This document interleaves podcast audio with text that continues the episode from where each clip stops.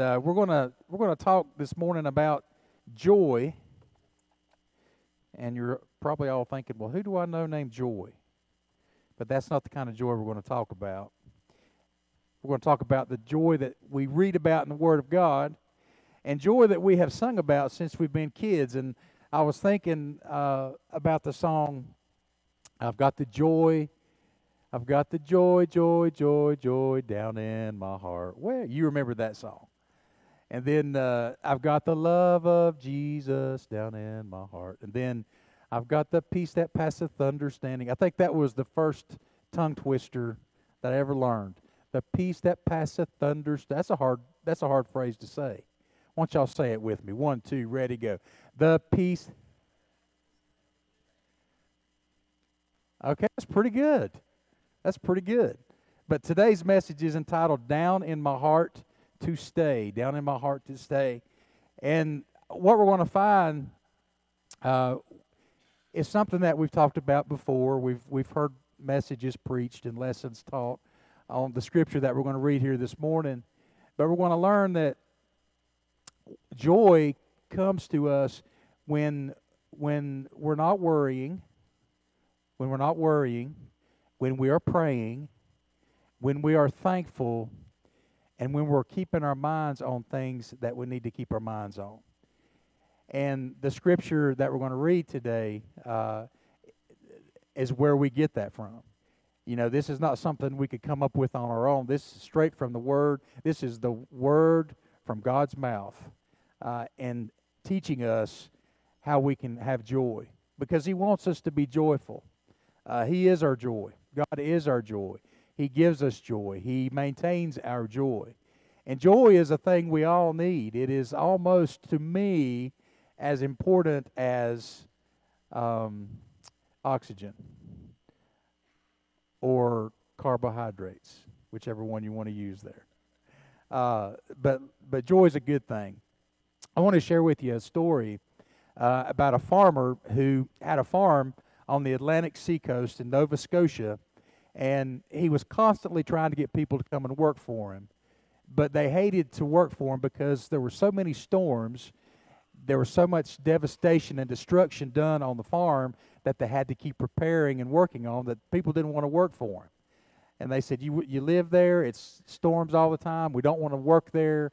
And and so he would, you know, put out these uh, notices. I'm hiring, and people would come and when they found out where he lived, they said, forget it, I don't want to work there. But finally, one day, they had a, a guy to come in and, and he talked to the farmer, and the farmer said, Well, we can expect this, and this is where I live, and this is what we do. And he goes, I'll tell you what. He goes, I'll work for you. And the farmer says, Well, do you think you could be a good farmhand in these conditions? And he said, Well, I can sleep when the wind blows. That's all he said. I can sleep when the wind blows. And so the farmer hired him, and he worked very well, and he was very pleased with with the work that he did. But inevitably, as as was happened would happen where he lives, one night a storm was brewing or blowing in, and so it looked pretty bad. Things were were were sounding like it was going to be a bad storm. And so, in the middle of the night, it got really bad, and the and the farmer jumped out of bed and ran to the farmhand, and he said, "Get up, get up!" Uh, we got to go outside and make sure everything's tied down because the storm's coming and the wind's really blowing. And the farmer said, No, like I told you, I sleep and can sleep when the wind blows. And the farmer got frustrated, shook his head, and said, Whatever. And he ran outside and he looked around and he noticed that all the, the bales of hay had tarps over them and that the cows were in and the chickens were in their coops and the doors were barred and the shutters were fastened down and everything was was ready and prepared for a storm. And he thought, "Wow, I believe I can sleep when the wind blows too." So he went to bed and he had a really good night's sleep because everything was tied down.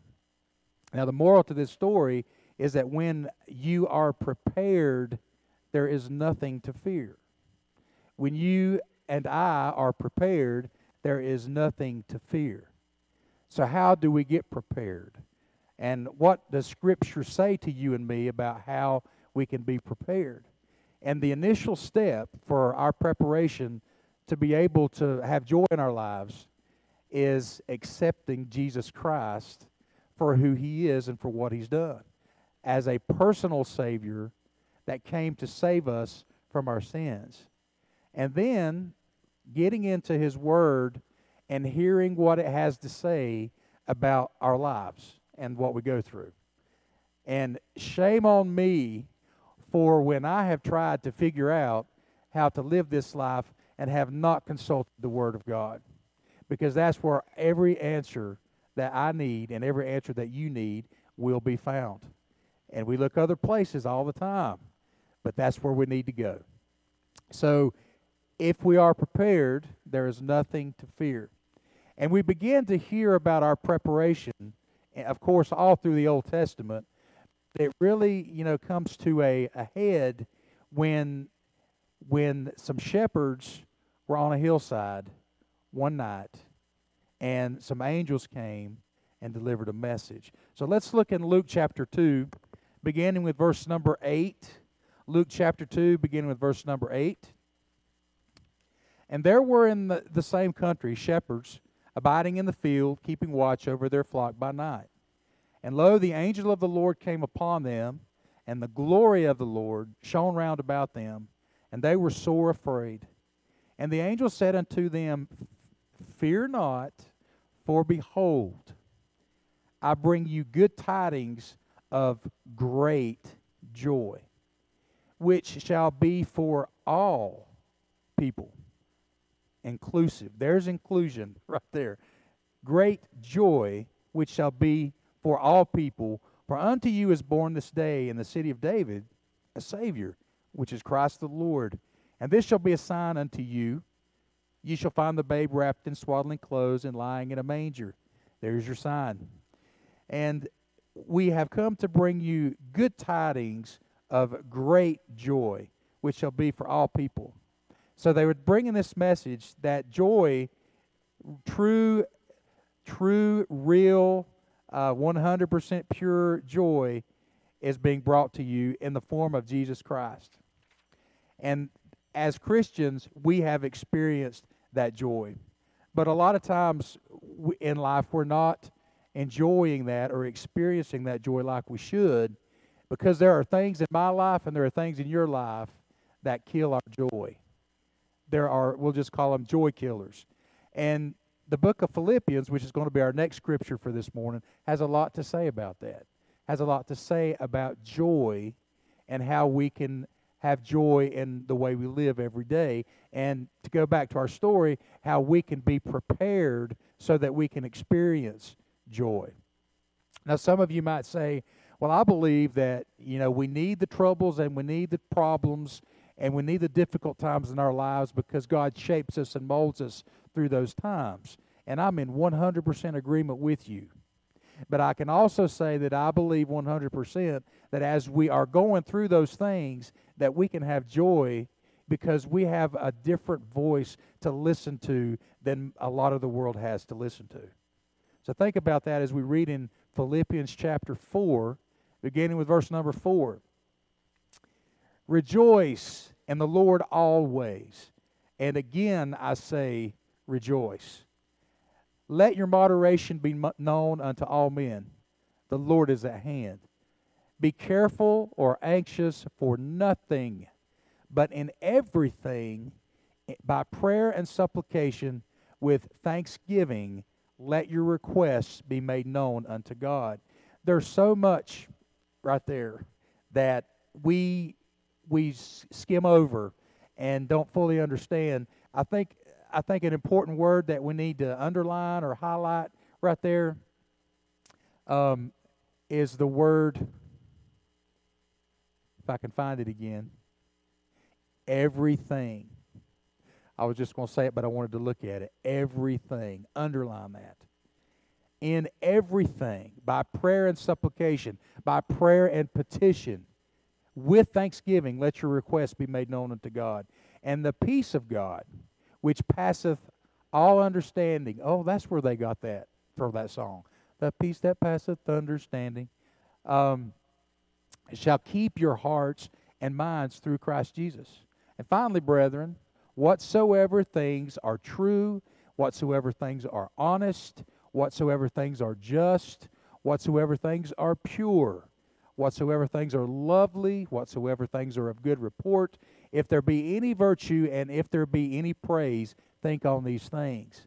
And so we are given some some such good instruction right here. And I don't know about you, but sometimes uh, when people give me directions, especially when I'm traveling somewhere, sometimes I forget some of those instructions and some of those directions. And then sometimes I just say, well, I'm going to skip two and go straight to three because I don't I don't think two is important or I think I know a better way. But there is nothing in here that we need to leave out. Nothing. We need to take into account everything that is being said here so that so that we can be prepared. And that's why Paul wrote these things. He says if you're going to be joyful, and we want to be joyful, and if you want to be joyful, and you want to be able to handle stress and you want to be able to handle problems when they come in your life, then you need to do these things. What these things mean, and these need to be a part of your life so that you can be prepared. Let me ask you this Have you ever gone into a difficult season in your life and you thought to yourself, man, if I hadn't prepared myself beforehand, this would have totally devastated me? Have you ever had that to happen? And if you haven't, do you wish that was your attitude when trouble comes? I'm I'm ready for this. God's prepared me. And that's that's what I want because I have been derailed before. You know what I'm talking about. Something happens and and you're just like, "What?" And everything's over. Uh, everything good is gone and nothing that will bring a smile to my face will ever happen again. You know, just totally derailed. I don't like that. I'm not meant to live that way. That is not what God wants me to experience. Because what He wants me to experience is what the angels tried to explain to the shepherds on that night. I bring you tidings of great joy, which is for everybody. So let's take a look at these things just, you know, briefly this morning and see how how maybe many times we've just forgotten the, these basic things that can keep us prepared and ready for whatever happens. Now, I'll, I'll, I'll start this by saying, and I don't want to say this so that you can think, well, if that's the case, then I don't have to pay attention. But even when I have been derailed, and even when things have totally, you know, when the when the rug has been pulled out from underneath me, God is there and God has kept me. And He's maintained things in a way that without Him, I probably might not be here today. So even when I forget these things and I forget to, to do the things that Scripture tells me to do, He is still there. You understand that? He's still, uh, as Joe said this morning, Joe's on security, so that's why he's not in here. But as he said this morning, God's got it. God's got it. So the, so the first thing we see and the first thing that we read is that we're not supposed to worry about anything. Don't worry about anything. Okay, imagine your life. Imagine your life, and there's nothing that you're worried about.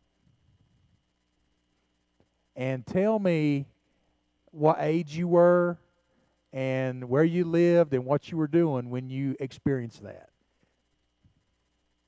Or have we ever truly experienced that? No worry he's telling us here worry about nothing because worry kills your joy.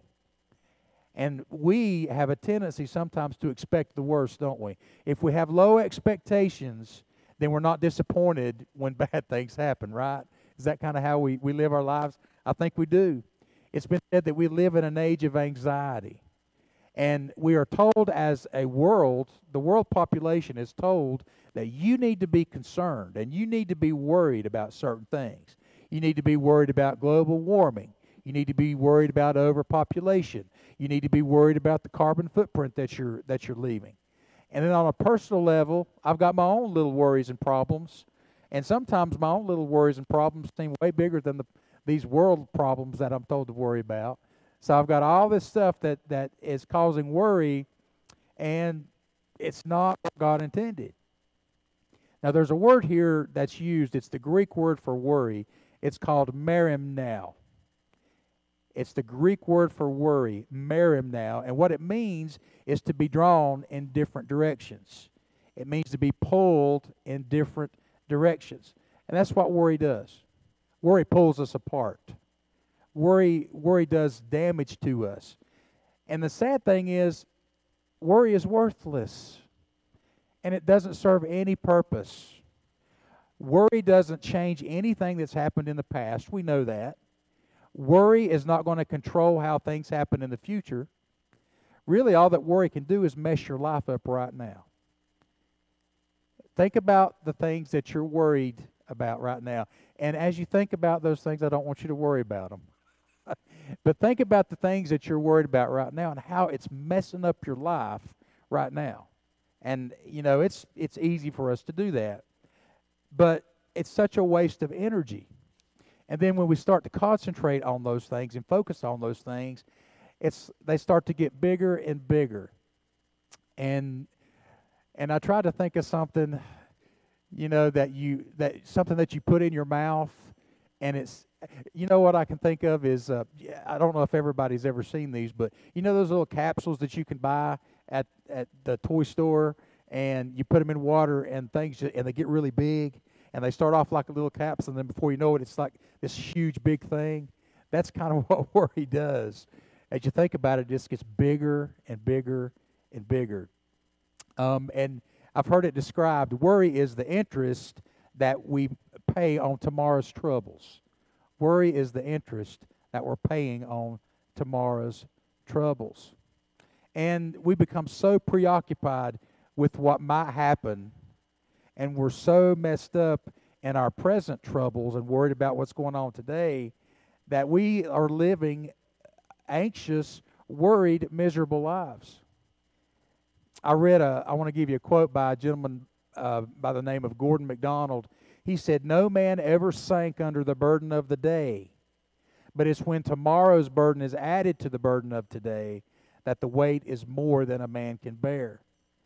And how many of us have had a problem we were worried about, and then we started thinking about, well, how's this going to affect me tomorrow? And then we think, but wait a minute, tomorrow I've got this. And what if this happens? And what if that happens? And then you got this snowball effect taking place. And worry just gets bigger and bigger, and it doesn't accomplish anything of worth in your life.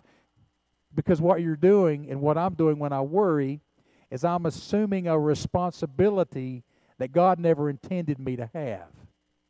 You know, God wants me to have certain things. There's a lot of things He wants me to have, but there are also a lot of things He doesn't want me to have, and that's one of them. There was a study done that showed, there's been a lot of studies don't worry, but study in particular that was done that showed that 60% of our fears and what we're afraid of are totally unfounded. Totally unfounded. That's a lot. That's a big percentage. And then 20% of what we worry about is already behind us. Can't do anything about it. 10% of the things that we worry about don't make any difference anyway, and 5% of what we worried about we is real, but we can't do anything about it. So taking those percentages into consideration, what's the benefit of worrying? And why do we even need a study to tell us that worry has no benefits when scripture tells us that very thing? Matthew 6:25 says, "I tell you, don't worry about your life. Don't worry about what you're going to eat or drink, and don't worry about your body, what you're going to wear. Isn't, isn't life more important than food and the body more important than clothes? And I'm not saying you don't need to be concerned about what you wear and, and that you shouldn't have nice things to wear and that you shouldn't eat good food and healthy food, but don't let that consume everything you do. You know, I, I have such great respect for, for food prep people. If you're one of those people, I respect you because you have to buy the food and then you have to prepare the food and then you have to uh, uh package the food and then you got to remember to take the food when you go to work. I mean, I just have such respect for you. But if but if all you get done in your life every week is preparing food, is that the kind of life you want to live? Think about it. For those of you who know how to put an outfit together and who can match a shirt with a tie, I cannot do that. I thank God for my wife because I would be wearing plaids and stripes and everything, and wouldn't it wouldn't look good. But if all you're consumed with and worried about is how you look and what you're wearing, I mean this with all as much respect as I can muster. Get a life. Get a, really get a life. The li- life is more than food, and the body is more than raiment. All of y'all look fabulous, by the way. Let me just say that. So, so that that's some more good stuff for Scripture from Scripture for us. But for some reason, this "don't worry" is the hardest command for us to obey. It's the hardest thing for us to obey. We find a problem with every solution, and I find myself doing this. God provides a solution for me, and the first thing I do is, "Oh, that's great, but what if?" You know what I'm saying? Why can't I just be satisfied with that in the moment and see where God takes me with it? But I'm I'm just thinking ahead to all the things that could go wrong. You know, well, what about this and what about that? And I don't take a moment to say, God, thank you for that. I have been praying for that, and right there it is. And and you know, you brought me to it, you're going to bring me through it kind of thinking. But instead, we find a problem for every solution. We've got a negative for every positive. When what we need to be doing is what that old song says one day at a time. Live one day at a time, sweet Jesus. One day at a time. And that's what Paul was trying to tell us in the scripture here. You know, just live one day at a time. We need to be like that 84 year old grandmother who called her son one day and she said, Hey, I thought I had a burglar in my bedroom closet last night. He said, Why didn't you call me? Why didn't you tell me? And she said, Well, it was late and I didn't want to bother you. So I just nailed the closet door shut and went back to bed. And you know, that is the attitude that I should have and that you should have as a Christian. Let's nail the door shut on, on fear and go to bed in calm assurance because God's got it, right? So don't worry. Next thing pray about everything. Pray about everything. Now, when God tells us to give Him something, or when God tells us to eliminate something, every single time that He does that, every single time He does that, He replaces it with something better. You understand that? I think. How many of y'all have seen uh, Indiana Jones movies? Any of y'all seen those? And you know when uh, I, don't know which movie it was, but he was trying to get an artifact and and everything was booby trapped and there were all sorts of th- ways he could die and so i think what he did is he grabbed the artifact and took a sack of dirt and put it in place so that it would hold the weight and keep something from happening. You know it's like he took the artifact and he put that there. I feel, I feel like that's kind of like what god does. He takes something away and he puts something better in its place. And and think about salvation. Just salvation. He takes your sin and he gives you forgiveness and peace. Because he took the bad and he always replaces it with something better. That's just what he does. He he takes a negative and, and, and replaces it with a positive. So what he wants us to do is stop worrying. And what's the positive? What's the takeaway? Well, peace for one thing. But when you stop worrying, you will be amazed, and I will be amazed at how much time I have how much free time I have. And you know what I can do in that free time? I can pray in that free time. Pray about what? Pray about everything. Pray about everything.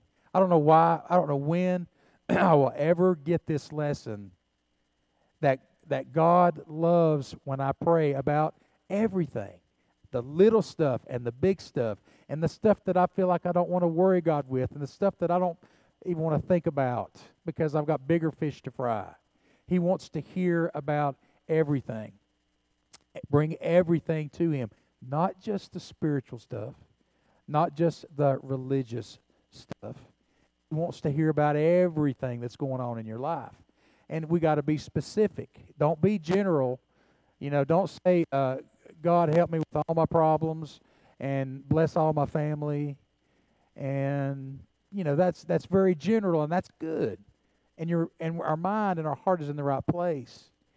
But you know, when when you pray, Father, be with be with Sandy because Sandy's dealing with this right now, and and I think I think that you're showing her something, but but Father, help her to see what that is and help her in the situation. And be with Nick and the decisions that he is making, and and help him as as he's trying to navigate through life, and be with Allie and the decisions that she will make, and and be with Smokey and help him not to bite another hole in the wall, and you know, I mean, come on, and and be specific. You know, Father, we just want to meet. Uh, we want to we want church back the way it was, and we want to be able to have Sunday school, and we want to be able to do things and do more, and help us to help us to, to do it in a timely way and, a, and in a safe way. Be very specific. William, if I'm that specific, it'll take me forever to pray. And that's okay with God. It's okay with God if you fall asleep praying. I would much rather fall asleep praying than worrying. And nine times out of ten, if I'm worrying, I'm not going to fall asleep. So fall asleep praying and do what one of the youth that grew up in this church did, Tyler Buchanan. Uh, I, I, I was shared the story one time. He fell asleep praying, and when he woke up the next morning, he just jumped right back in. And dear Lord, be with Grandma and Grandpa. You know, that's that's having an attitude of prayer all the time. But pray about everything. Tell God every detail of your need. Um, God, help me to keep my blood sugars at a good level. Uh, God, help me when I go in for my chemo. Zap those cells. You know, do what needs to be done. Father, as I'm waiting in the uh, waiting room, I've got anxiety about picking up some kind of germ or getting sick, and help me not to worry about that. You've got me. You're going to take care of me no matter what happens. Be specific. Because when your mind is on these things, your mind is on the right thing, and you're going to be prepared and we need to be prepared. First Peter 1 5 7 says, Cast all your cares and all your anxieties on him. And you do all that because the scripture finishes there. He cares for you. Have you ever had somebody say to you, Hey, how you doing? And you start to tell them, and you feel like the second you started, they lost interest? You ever felt that way? You ever been that person? Oh, why did I ask that question? I didn't know I was going to get a whole life history. God will never say that. And God will never do that. Tell him everything. Tell your problems to him. Pray about everything instead of worrying. And as a matter of fact, when you start to worry, it's a sign you need to pray. So let's do that. Um, good news for Christians, as if we needed some more good news. We've got great news already. But a life insurance did a survey that found that people who go to church at least once a year live to be six year, or live six years longer than people who don't. Isn't that good news? That is really, really good news. So, as we go to church, we hear things like, you need to pray, and let's pray, and let's pray about this, and let's pray about that. So, it's good to go to church and, and learn these things. And we find out that the God who made every thumb, every fingerprint different, and that makes every snowflake different, and that made every voice sound different, cares about every detail of your life he cares for you and He cares for me. And, you know, we're going to get tired. You know, people get tired. Uh, I'm tired this morning. I feel like I could have slept about 10 more hours and I'd be good. But I just wasn't going to happen.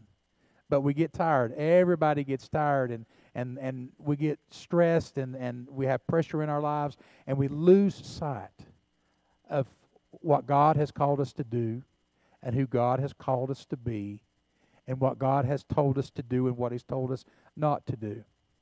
But talking about prayer and praying about everything, in prayer, what we do is we silence all the distractions. All those distractions are silenced. And we can return to a place where we're listening to God, where we're being obedient and hearing His voice, and we're reminded by Him of what is truly important in life. And those worries and those problems just like this morning when we sang and worshiped God and focused on who He was, those things just kind of start to fade away and you don't worry about them and you don't think about them as much.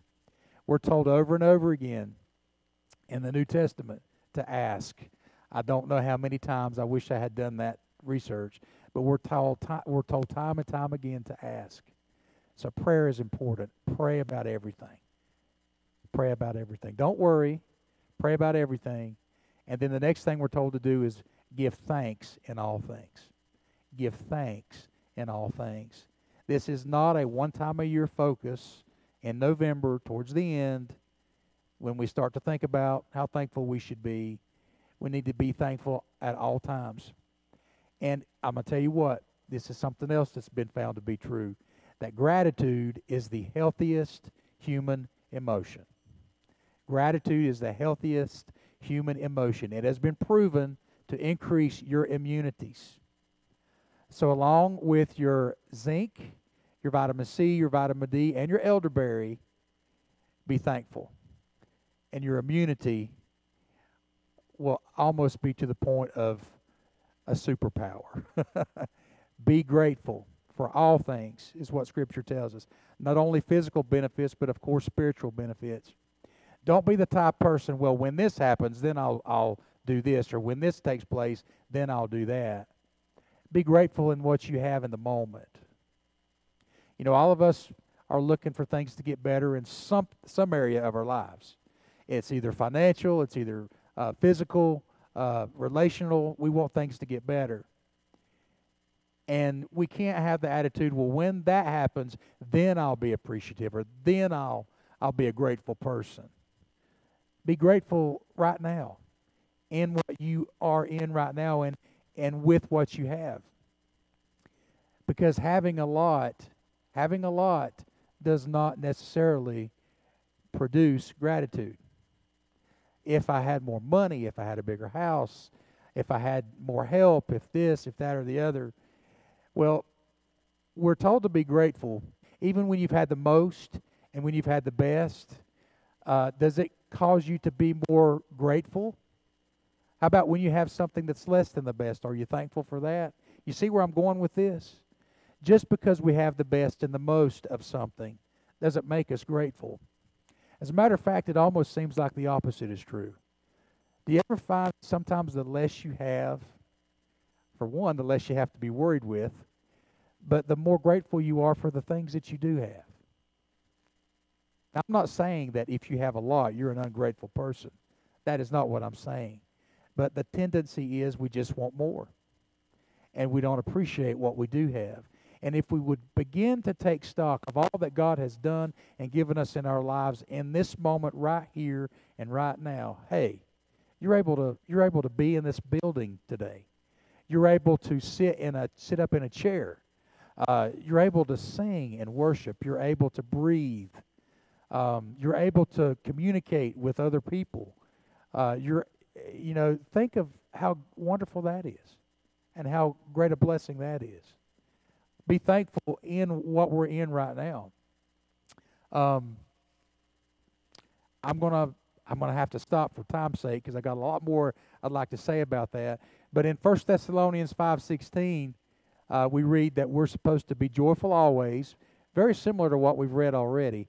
Be joyful always, pray continually, Give thanks in all circumstances, for this is God's will for you in Christ Jesus. So he wants me to be joyful, but he wants me to be thankful as well. So a good part of that praying continually and praying about everything needs to be thanking God for what he's given me, for for for the relationships that I have, uh, for my family, for the home that we have, uh, for the food that we have to eat, uh, for the health that He has given, for for even and then branch out and you know what's He done in your community, what's He done in our state, what's He done in our our our country, what's He done in the world. You know, if you look for good things, if you look for reasons to be thankful and give thanks to God, you're going to find them. You cannot help but run into things to be thankful for.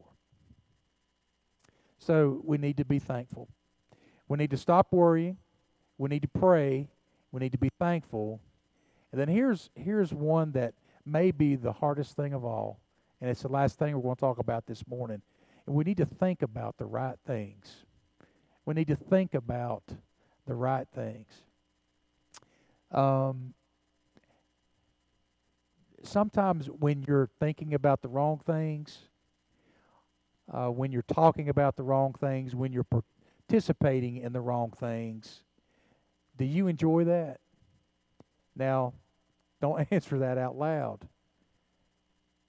But do we enjoy sometimes the things that we're not supposed to be doing? It's entirely possible.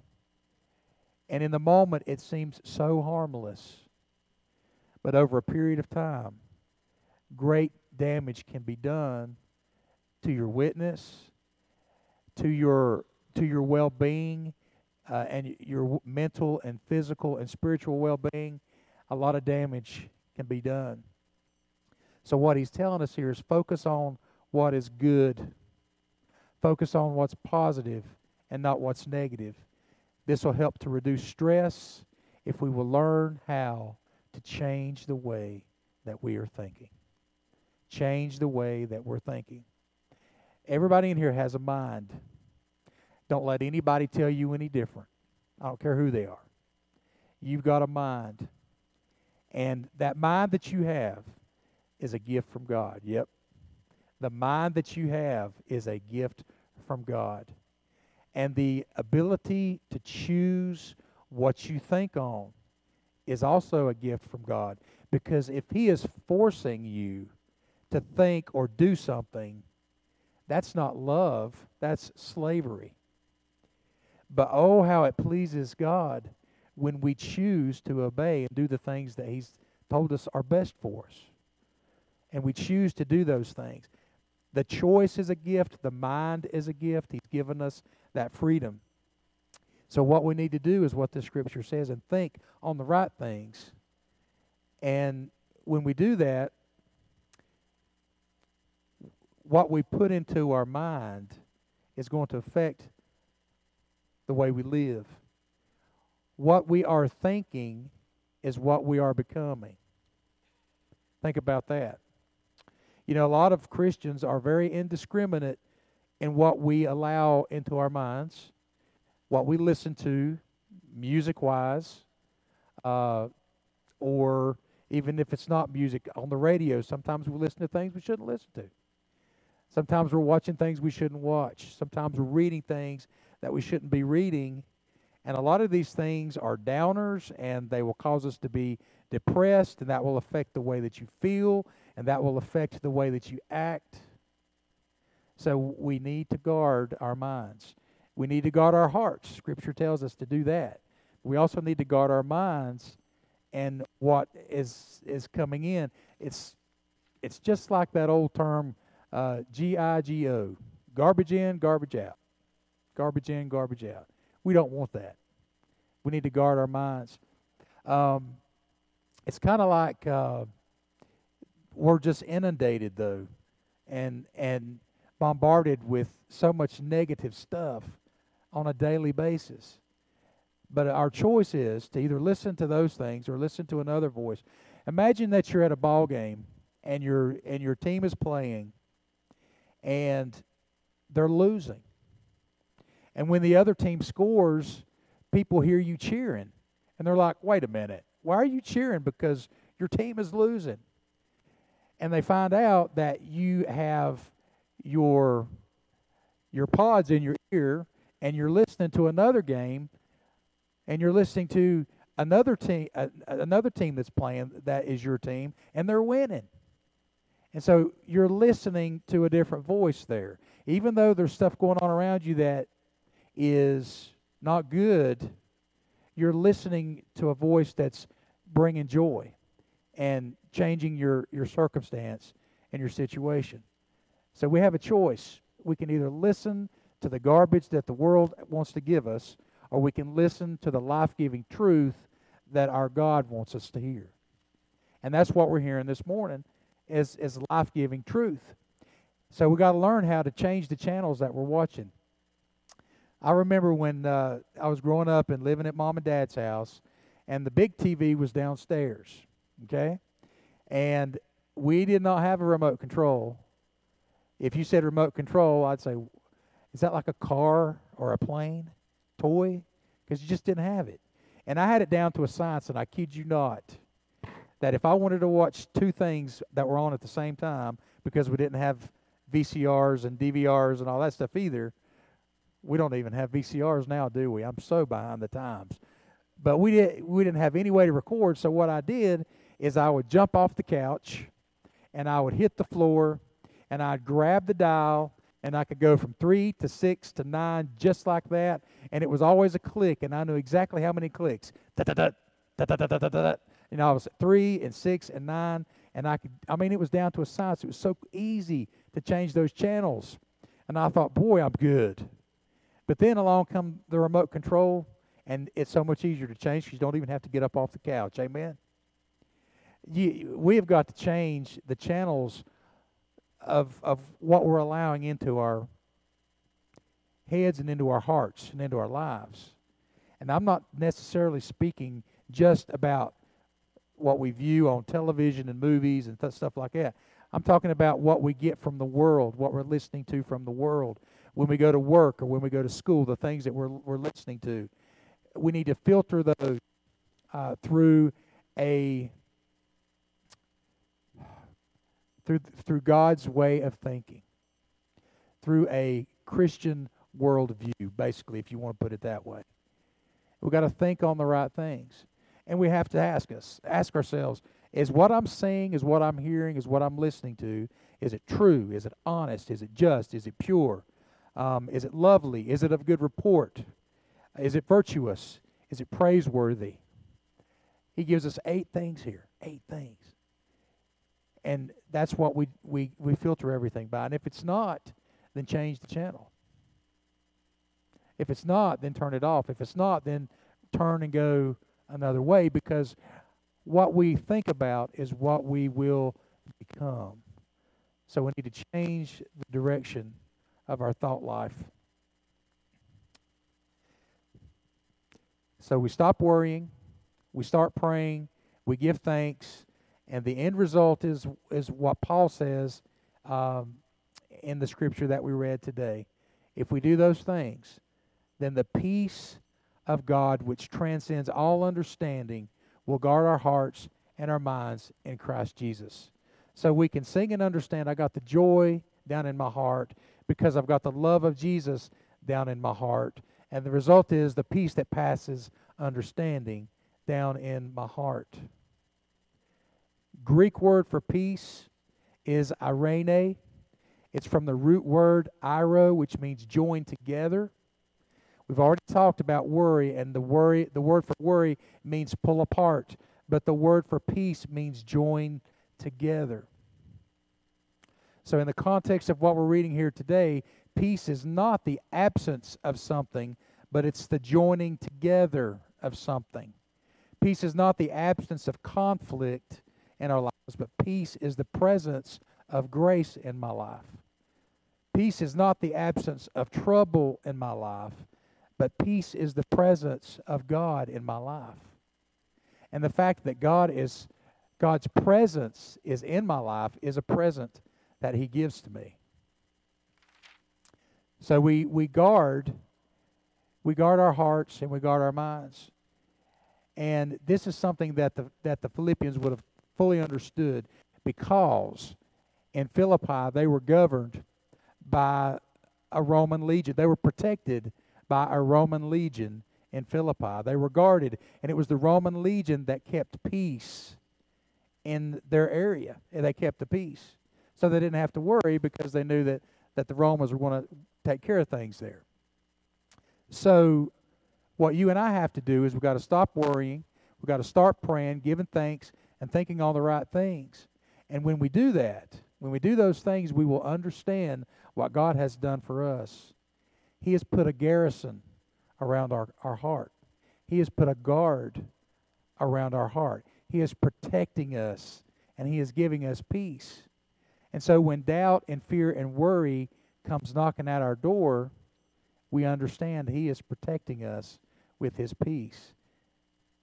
Because if I understand the importance of not worrying, of praying and being grateful, and thinking on the right things, then I'm prepared and I want to understand that what I'm experiencing is the peace that passes all understanding.